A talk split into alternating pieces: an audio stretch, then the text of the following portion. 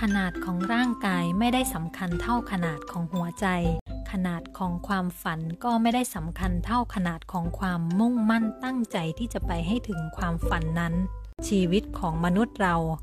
เราเองก็เช่นเดียวกัน แม้ว่าเราเองจะไม่มีอะไร เราเองจะมีร่างกายที่เราคิดว่าเป็นร่างกายที่ไม่ค่อยเข้มแข็ง ไม่ค่อยแข็งแรง แต่ทุกๆคนนั้นสามารถใช้ต้นทุนที่มีอยู่เท่าที่เรามีอยู่นั้น ก่อกำเนิดก่อร่างสร้างตัวจากต้นทุนเล็กๆ จากกำลังเล็กๆ จากสิ่งที่เราทำต่อเนื่องเรื่อยๆ จากเรื่องเล็กๆนั้น เพื่อทำให้เกิดการเปลี่ยนแปลงในชีวิตที่ยิ่งใหญ่ ถ้าเรามีความมุ่งมั่นตั้งใจมากพอ แม้จะเริ่มต้นจากสิ่งเล็กๆจะเริ่มต้นจากกำลังเพียงเล็ก ๆกำลังทรัพย์เล็ก ๆกำลังสติปัญญาเล็ก ๆ แต่ความมุ่งมั่นตั้งใจอันนั้นจะก่อร่างสร้างตัว กลายเป็นความเปลี่ยนแปลงที่ยิ่งใหญ่กลายเป็นชีวิตที่เปลี่ยนแปลงไปในทิศทางที่ดีขึ้น